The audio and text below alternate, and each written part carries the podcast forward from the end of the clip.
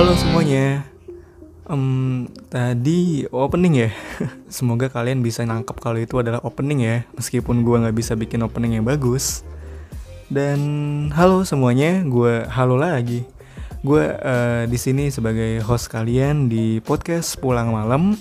Kenapa namanya podcast Pulang Malam? Um, mungkin sebenarnya ini cuma sebagai spontanitas ya karena setelah gue pulang dari kerja aktivitas harian dan malam itu gue dapat banyak uh, pemikiran dan banyak eh, hal-hal uh, yang gue sendiri mikir sih kayak aneh. Ini tuh mesti mesti ada aja itu hal-hal yang bisa dikomentarin setelah pulang kerja ini.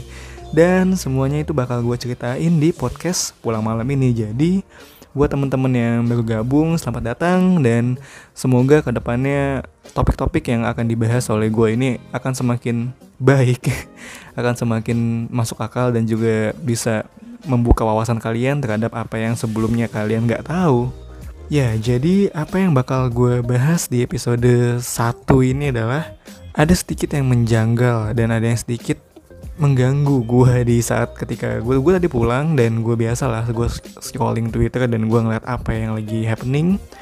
Dan mungkin uh, sebagian dari kalian tahu bahwa lagi hype nih atau lagi diomongin nih tentang uh, fenomena pekerja atau karyawan dari sebuah perusahaan ice cream yang uh, tidak digaji dengan layak dan menuntut bahwa upahnya itu mesti dinaikkan untuk uh, menopang hidupnya dan gue di sini gue di sini disclaimer dulu bahwa gue tidak menyinggung suatu golongan mana pun. Gue tidak uh, mencoba untuk mendalami ya karena gue gue gue juga tidak ahli dalam bidang gaji penggajian dan politik dan sebagainya. Gue cuma menyinggung adalah satu di sini ada sebuah tweet yang ngomong bahwa uh, wajarlah buruh atau karyawan itu minta naik gaji. Gajinya 5 juta ini beneran dia ngomong gaji 5 juta ya? Gue nggak mengada-ngada. Gajinya 5 juta mana cukup buat cicilan rumah motor mobil dan bayar hutang. Tweetnya kayak gitu. Gue garis bawahin lagi ya. Gaji 5 juta tidak cukup untuk cicilan rumah, motor, mobil. Yang bikin gue bingung adalah, sorry to say, lu udah tahu gaji lu 5 juta, kenapa lu bisa sempat nyicil mobil, apa urgensinya, apa kepentingan lu punya mobil, tapi lu nggak bisa bayar ya. Dan yang gue bingungnya adalah lu dapat dari mana itu bisa DP mobil?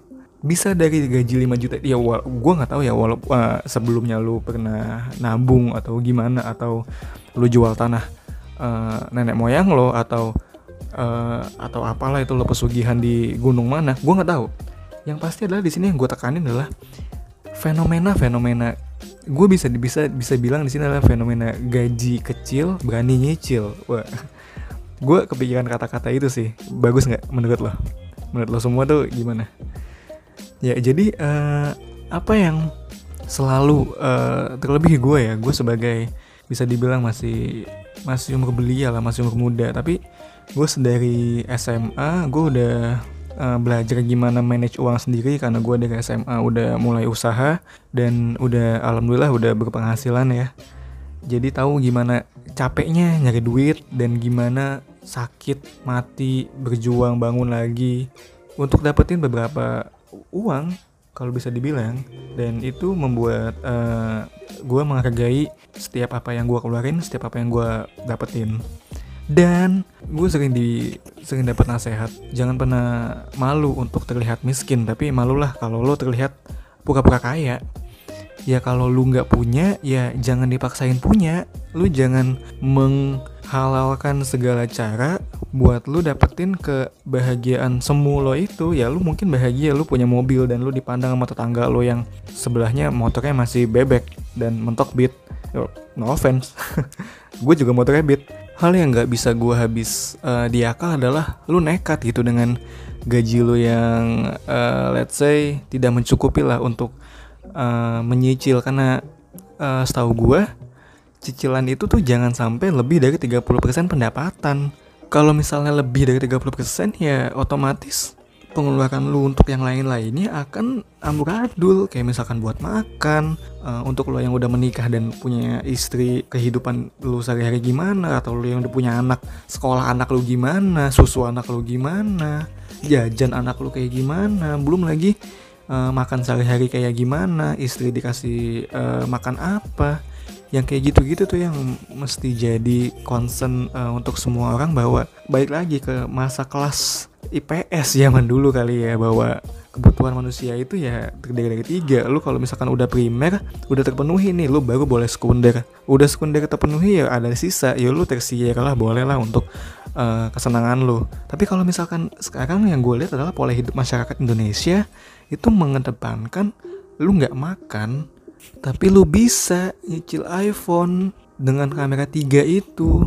Lalu untuk apa? Maksudnya kayak ya ya gue gue gue punya juga gue juga punya temen yang uh, kayak gitu.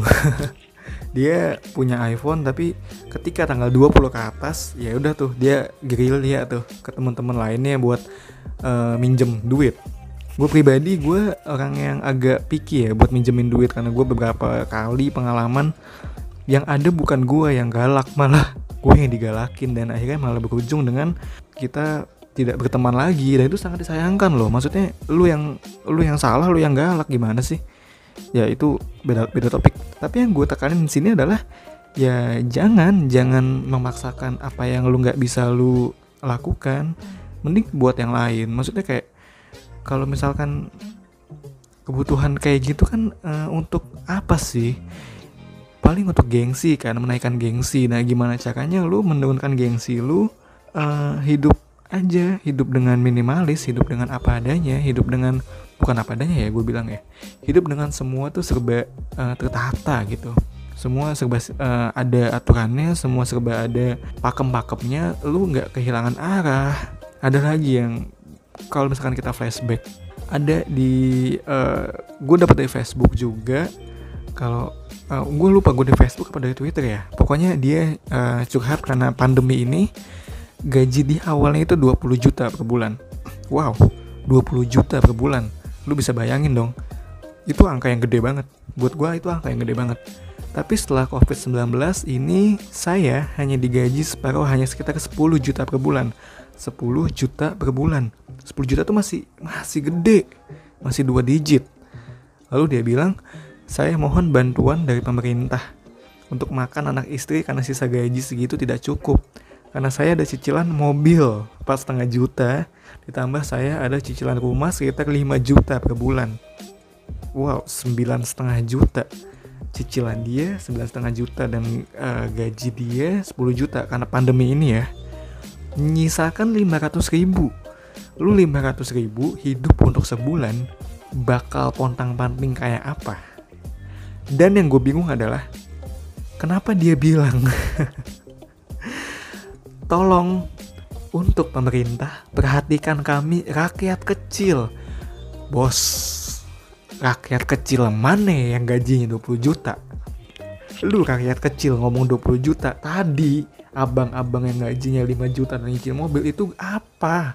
Rakyat mana? Mikroba, bakteri kecil? Kan kagak, coy tolonglah kalau misalkan ini udah udah aneh sih kalau kata gue ya. Lu gue bisa bilang tanpa mengejudge gue bisa bilang lu ada di atas angin ketika lu punya gaji 20 juta per bulan lu bisa oke okay, gue punya rumah dengan uh, cicilan yang cukup gede yaitu pas setengah juta eh 5 juta maaf. Dan cicilan mobil pas setengah juta. Di saat angka 20 juta itu jatuh ketika ada sesuatu yang kita nggak kita nggak ada yang pengen kan pandemi ini terjadi. Dan kita dan gue pun yakin nggak banyak orang nyiapin uh, let's say tabungan atau dana darurat untuk menghadapi pandemi ini. Yang bisa lo lakuin adalah menjaganya supaya tidak pontang panting. Kalau misalkan di awal lu udah tahu oh ya udah deh gue misalkan uh, dananya segini gue alokasikan ke sini dananya segini gue alokasikan ke sini mungkin nggak akan ada tuh yang namanya mungkin ada tapi nggak nggak nggak akan separah lu ngemis ke pemerintah dan lu bilang lu rakyat kecil. Itu rakyat kecil itu tersinggung coy. Rakyat beneran kecil tuh tersinggung. Kalau misalkan tahu lu gaji 20 juta gaji 10 juta lu bilang lu kaya kecil. Aneh sih. Jadi ya mungkin itu aja sih untuk episode pertama ini. Gue harap sih buat lo lo semua apalagi lo yang masih muda manfaatin lah duit lo sebaik mungkin manfaatin lah eh, pendapatan lu sebaik mungkin. Jangan sampai bener banget lu boleh ngapain aja asal ada duitnya lu boleh beli apa beli apa asal itu nggak mengganggu cash flow lu. Itu doang sebenarnya konsep yang uh, mesti lu tekanin kita tekanin ke setiap apa ya kalau kita mau beli apa kita mau ini apa itu doang kalau sebenarnya Ya semoga buat lo yang dengerin ini sedikit terbuka wawasannya terhadap financial planning ya dan jangan sampai lo juga terjebak terhadap eh, cicilan-cicilan maut ini yang nggak bisa atau susah lo bayar atau lo lunaskan. Lo juga men ya gue men. Oke. Sampai jumpa di episode berikutnya dari podcast pulang malam. Gue cabut. Bye.